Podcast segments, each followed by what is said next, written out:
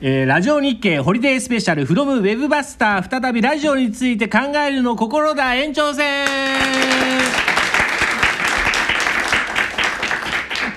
いやにじかんあっという間でしたね。でしたね。はい、なんか頭痛くなっちゃった。いろいろ考えちゃった。もうあちこちあちこち行っちゃったからね。じゃあちょっとちょっとね、あの本編は会場の皆さんにあまりね意見をあのお聞きする時間が取れなかったので、ここでちょっとゲストの皆さんにちょっと今石井さんトイレ行っちゃってるんですけれども。あのー、皆さんにですね、もし聞きたいことなどがありましたらここで、えー、ちょっと質問をね受け付けたいと思うんですけれども、こっちから伺ってます。そうですね、あのありました何か、はい、ぜひこの機会に。あら、そう言われるとやっぱこう、そういうそれ聞いてない人からじゃあ、まあ、なんかあの若い彼とか言い出すじゃない、なんかあるあるね、はいはいはい、あの 目, 目で今なんか喋りたいって言ってましたから、はい、はい、じゃあお名前と、えー、お年を教えてください。橋爪徹です、えー、にじゅうはっさいになります。にじゅう代ですよ。えーとはい、オタク系のポッドキャストアニメ界のお試しという番組で音響をやらせていただいてるんですけれども、あの、まあ、インディーズど、まあ、その商業ではないラジオなので本当に何でもありな感じが、まあ、コンテンツの魅力にはなってるんですけども、電波で放送されている番組っていうとやっぱりその辺りの制限があると思うんですが、例えばスポンサーとの兼ね合いだったりとか、だけどその何でもあり感が逆にリスナーにとっての魅力でもあるので、そのどうすれば、ね、その表現できる幅をその電波で流している放送で広げることができるのかなっていうのをちょっと今聞いてて思ったんですけども。うーん、佐藤さん、誰でも簡単にできるっていうところがラジオのね、うん、今もうユーストだってもう絵がついちゃうわけですからね、うん、今後そこに対してどうしていくかっていうのは、そこっていうか、えっと、それは今でもだからラジオが一番近い、よんマスの中では一番近い、まあ、よんマスって限らなくても全くいいと思うんですけど、えーえー、とメディアの中では一番そういう何でもありができやすい、やりやすいメディアだと思うので、はい、えー、そっちの方向に行けばいいって話だっけ、えー、そういう話、よりメタなメタな そ, そう思いますけどね。何でもこのラジオは何でもありっていうのは本当にこうありで大丈夫大丈夫なんですか、ね、いいんじゃないですか、ね、何でもありでいいと思いますけどね、えー、僕はあの今あの ビーピーオー 放送番組倫理向上機構だったっけな、ごめん、えー、正確なあのラジオの深夜放送のね下ネタの話についての結構苦情が増えてるんですよ。だけどもう一方で僕思い出してほしいのは、僕自身が相川欽也さんのテトラとちょめちょめで、ああ性のについてえー、学んだようにね、多少の下ネタはテレビの場合にはリアルなんで問題ですが、ラジオのトークまでがちょっと規制される方向に行きそうなのがちょっと気になってますね。あまりの下ネタに対する苦情は大変増えてます。つまり前嫌だったら聞かなければいいじゃないかという文化の住み分けがあったんですが、今はあんなくだらないあんなひどい下ネタ番組はなくすべきだっていう苦情が増えてきちゃうっていうのは、ね、ひどい世の中ですね、はい、つまり寛容度が少なくなってきちゃってるのは僕は危険だと思ってます、うん、僕なんかもそうです。若い頃はその吉田照美さんの番組でこう、ね、性的なことでこう想像力を膨らませて、うん、僕は鶴子でしたけど、ね、あ、鶴子もそうでしたねいいね、鶴子のおまんた話、うん、いや本当ね、なんかそれもまた一つ勉強なような気がするんですけど、ごめんなさい。じゃあ、えー、会場の方、はい、すいません、あの仕事カテラ放送業界誌文化通信社中島と申します。お世話になっております。今の下ネタの話なんですけども、ここをさっきネットをうまく使え使ったらいいんじゃないかっていうところとちょっと相相反するかもしれない。多分きっかけはあの高田久美さんの エルエフ のオールナイトニッポンのあれから一気に増えてきたんじゃないでしょうか。えー、あと松本人志さんが ティーエフエム の番組でもちょっと自殺がついて、うん、ネットから火ついたところがあって、だからやっぱり単純にネットと、うん、もうなんか単純な考えでくっつくんじゃなくて、例えばツイッターにしてもそうなんですけど、うん、袋小路うちわだけで盛り上がったら、うん、ツイッター聞いてない人全然面白い、えー、見てない人面白くないですから、うんうん、そこをうまくちょっと一つ考えてやっていかないとダメなんじゃないかなっていう、うん、そうですよね。まあでもにちゃん的なものっていうのはちょっと今衰退しかけて、にちゃんもあの高齢化してるって今言ってますけど、うん、あの今ネットがだいたいあのアン、アンから名に変わってきてるっていうふうにだんだん言われてますけど、うん、その流れがまた来るとちょっと変わってきますけどね。そうです、うん、洗練化されれば、うん、ただ結局本音とか、うん、あのブログで本音を書くように、うん、それと近いメディアであった方が、うん、やっぱりラジオのは良さは出ると思いますので、うんうん、そこを臆病にならない方がいいかなっていう気がしますけど、うん、そうですね、そうですよね、うん、ありがとうございました。さて会場で他に何か意見があるという方、荒川区から来た中西です。えっとこう、まあ、先ほどあの規制する規制 エフエム がミニ再生法を申請したとか、まあ、かなり経営状況も厳しいですし、であとこの世の中あの全国の、ね、あのラジオ局見てても、まあ、東京からの垂れ流しの番組がどんどん増えてる状況、あと、うん、コミュニティ エフエム もどんどん増えてるけど基本的には、まあ、J-ウェーブ 流してたりとか、なんかあんまり、うんとても経営的には厳しい状況で、ただ石井さんがおっしゃるにはもっとラジオ局が必要だ、あのさっき言った例えば地方局にいっきょくなんていうのは論外だっていうのはあるんですけども、もう今差し迫ってる状況として経営的に厳しいこの中でラジオ局っていうのは今後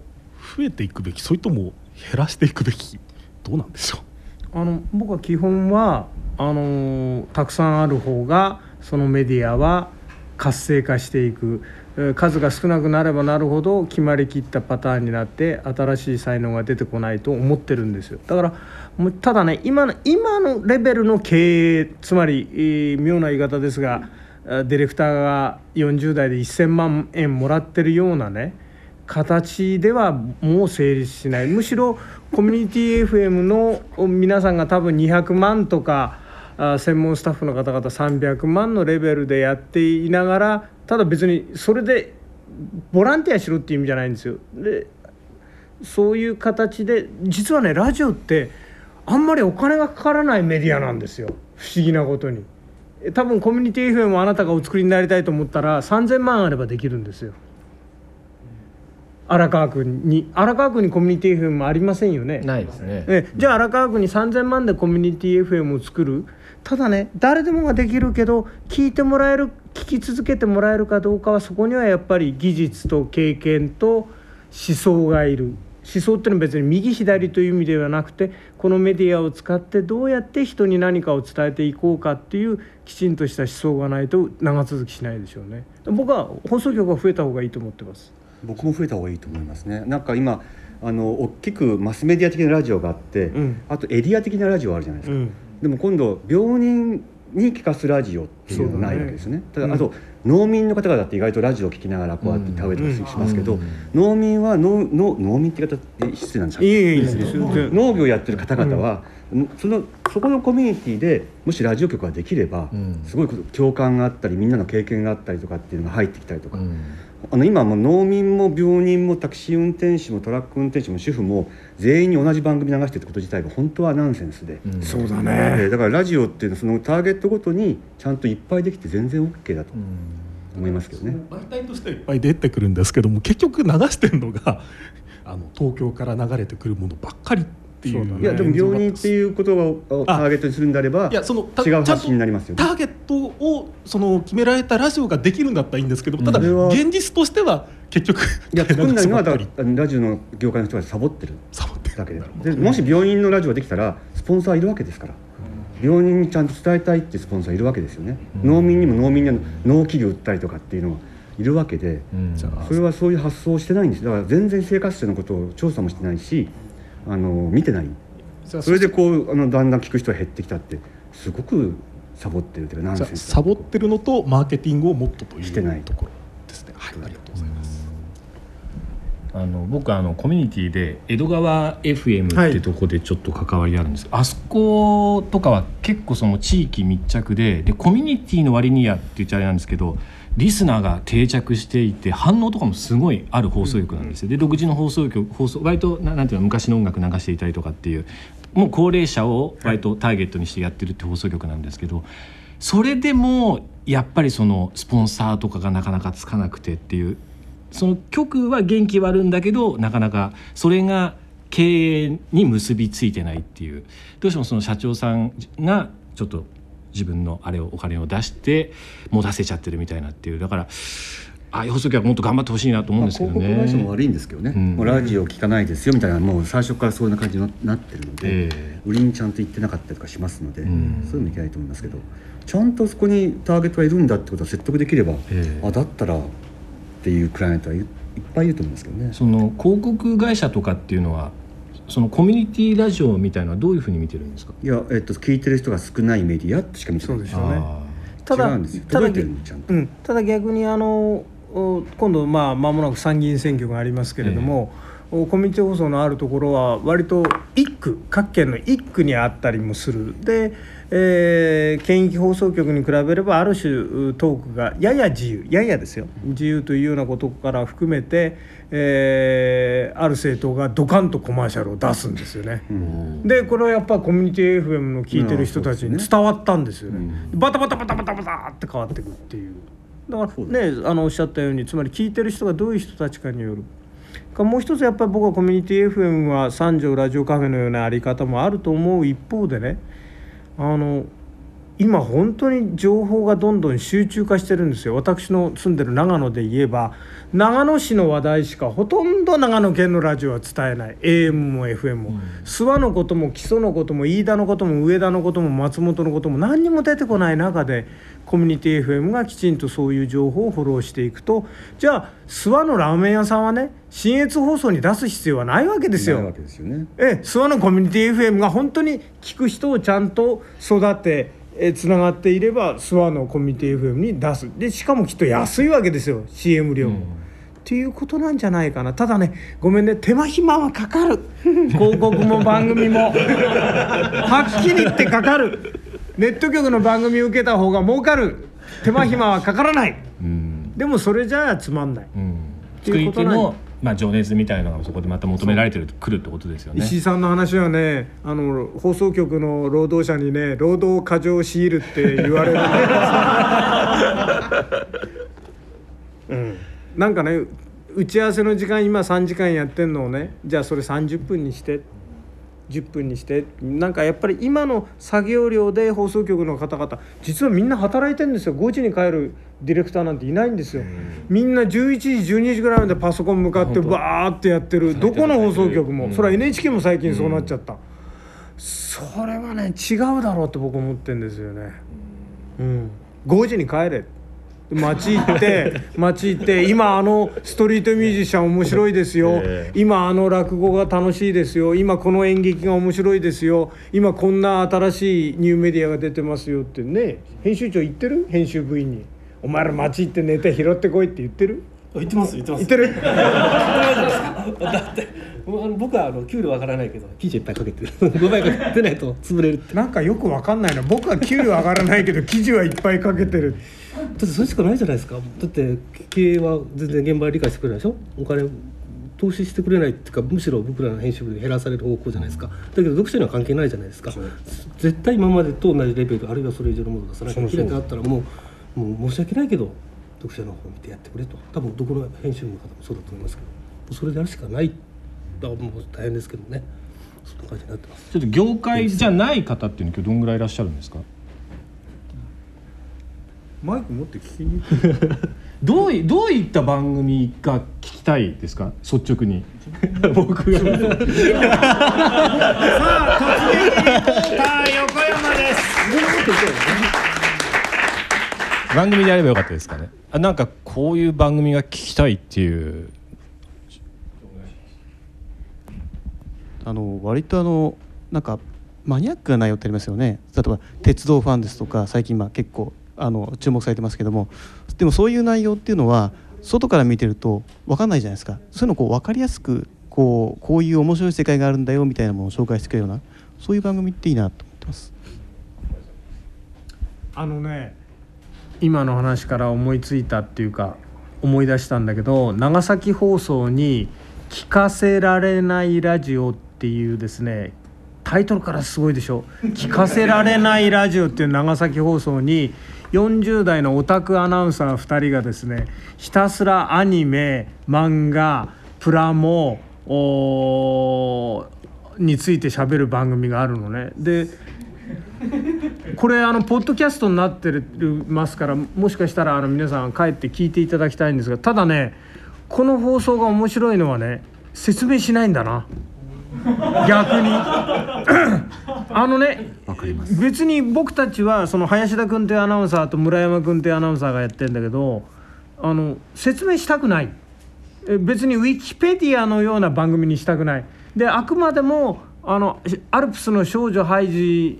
の話をしてるんじゃなくて、アルプスの少女ハイジを見ていた自分について語ってんだな。これがものすごい聴取率と、土曜日の夕方よ、深夜だと思うでしょ、土曜日の夕方やってて、なおかつ全国にポッドキャストで配信したらさ、瞬時にはっせんにんがさその番組を聞いてるわけ。僕はね、これはね、あ、面白い、あ、出してる、素晴らしいね。あのそういうそういうことかな。あのただね、一方で普通の番組についてはあまりにも、僕今日はあのハッシュタグって言葉が分かんなかったし、初めて聞いたラジオリスナーが、ラジオの聴取者が分からない言葉がラジオにあふれすぎているのは、僕はね良くない傾向だと思ってます。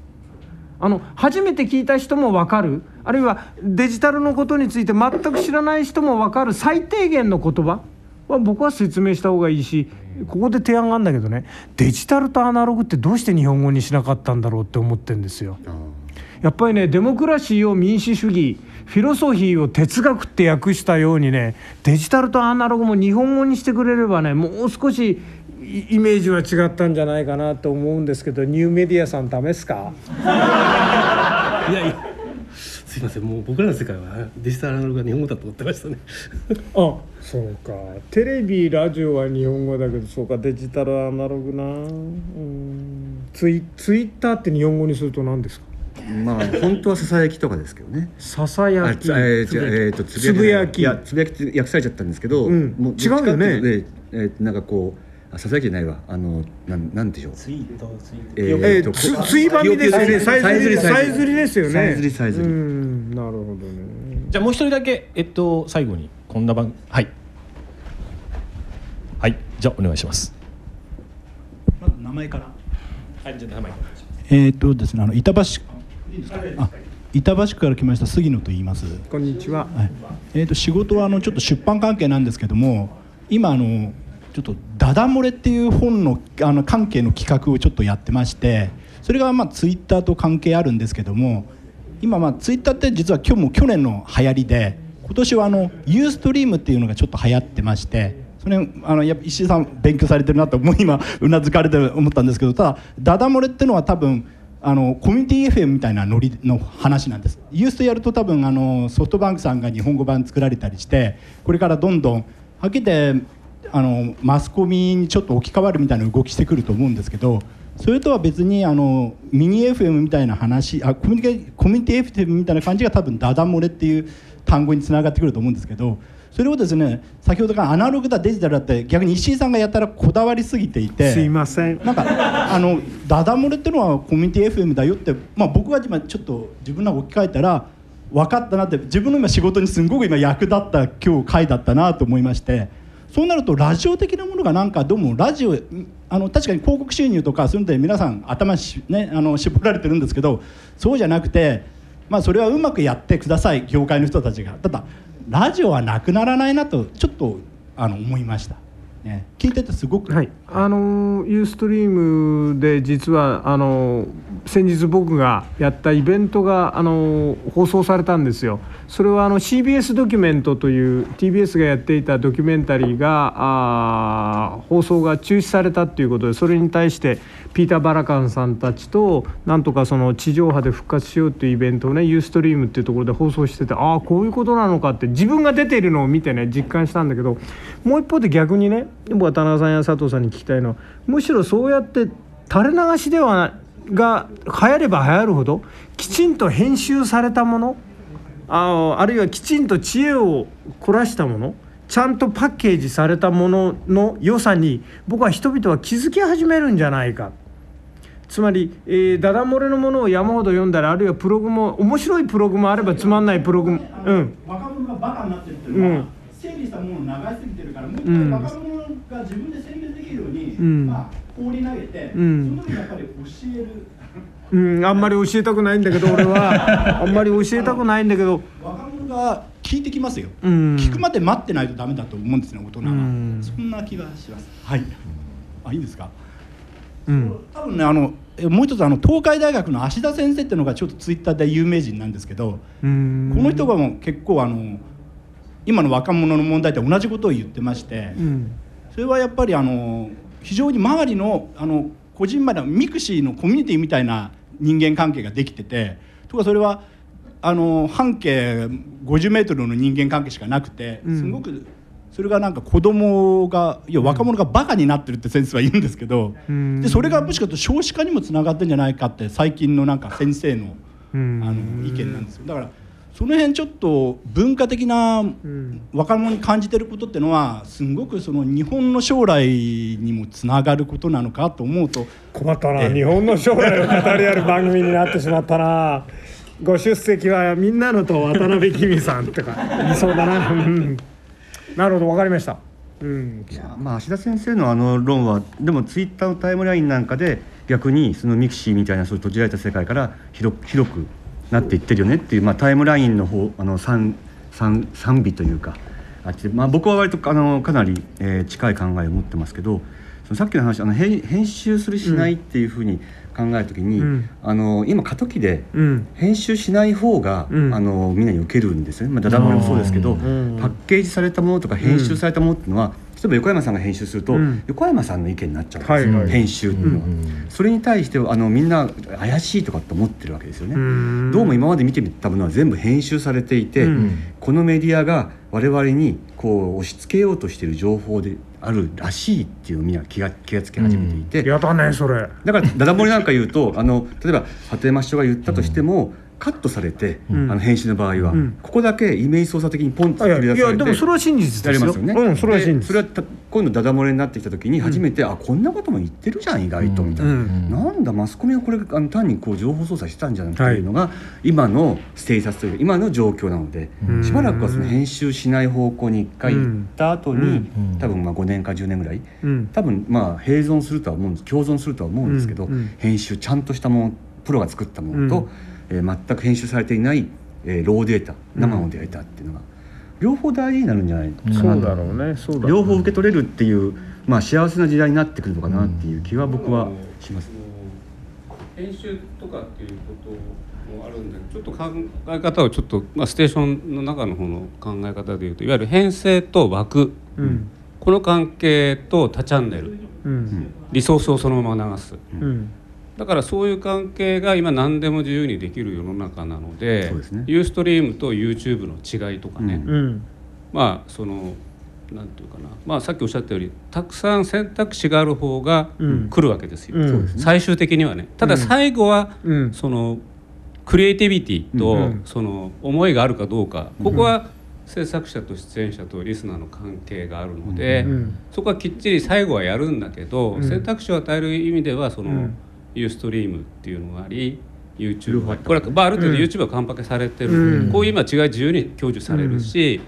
うん、まあここがダダ漏れしちゃってるかもしれないんだけど、うん、で今 Twitter 見るとこれオフラインなんでその外側からはどうなってる流せとかね、うん、そういうのも実際来てるわけですよね、うん、これがだから今の現実これは枠の中でにじかんやったじゃないですか、うん、だけど実はタイムラインは流れてるけど、うん、こ, ここのそれ以降の延長戦に関してはね、うん、そういうリクエイメントも来てるしなんか そ, それを今まさにここで僕は表してるなとこれは編成との戦いになる、うん、編成っていうのは営業もあるしね、うん、これはお得意もあるし広告会社の意図もあるし、うん、なんかそういうここ Ustream で流そうこれをでで今日、今日さなんで流してないのかなと思ってさ俺そう思ってわざわざ新しいクリーニングでそうじゃなきゃ俺 T シャツで来るこれが、これがデジタル化というツールでその、まあ、一般的な用語だけど放送と通信の融合なんですよ、うん、放送は限られたチャンネルと枠の話になるんです、うん、そうですね、だから価値観があるしワールドカップとオリンピックが高く、まあ、ビジネス的には成り立つ、うん、だけどいろんな形のインフラが整備されたのでどっちも OK になったわけですよという世の中に我々はささ、まあ、我々はささ、うんあまあ、さらされてるっていうのかな、うん、そんな風な今日感想を持ちましたけど、ありがとうございました、はい、さあということで、はい、もうあの番組も終わってちょうどさんじゅっぷんぐらい経ったということで、えー、延長戦もそろそろお開きということで、うん、この続きはまたどこかでおいごねんごはないねごねんごはどうなってか世の中分かんないです、ねえー、もう来年分かんないじゃないですか。本当に今日たくさんのねご意見とかあのメールとかそれから会場の皆さんも含めてそれからツイッターにしてもそうですけど本当にたくさんの意見いただきましたので、まあ、これをまた踏まえてですねあの今後の番組の展開ですとかえっといろんなことに対して役立てていきたいと思いますので引き続き皆さんからのご意見をいただけましたらありがたいです。またよろしくお願いします。柿原プロデューサーでした。以上。どうもありがとうございました。皆さんどうもありがとうございました。ありがとうございました。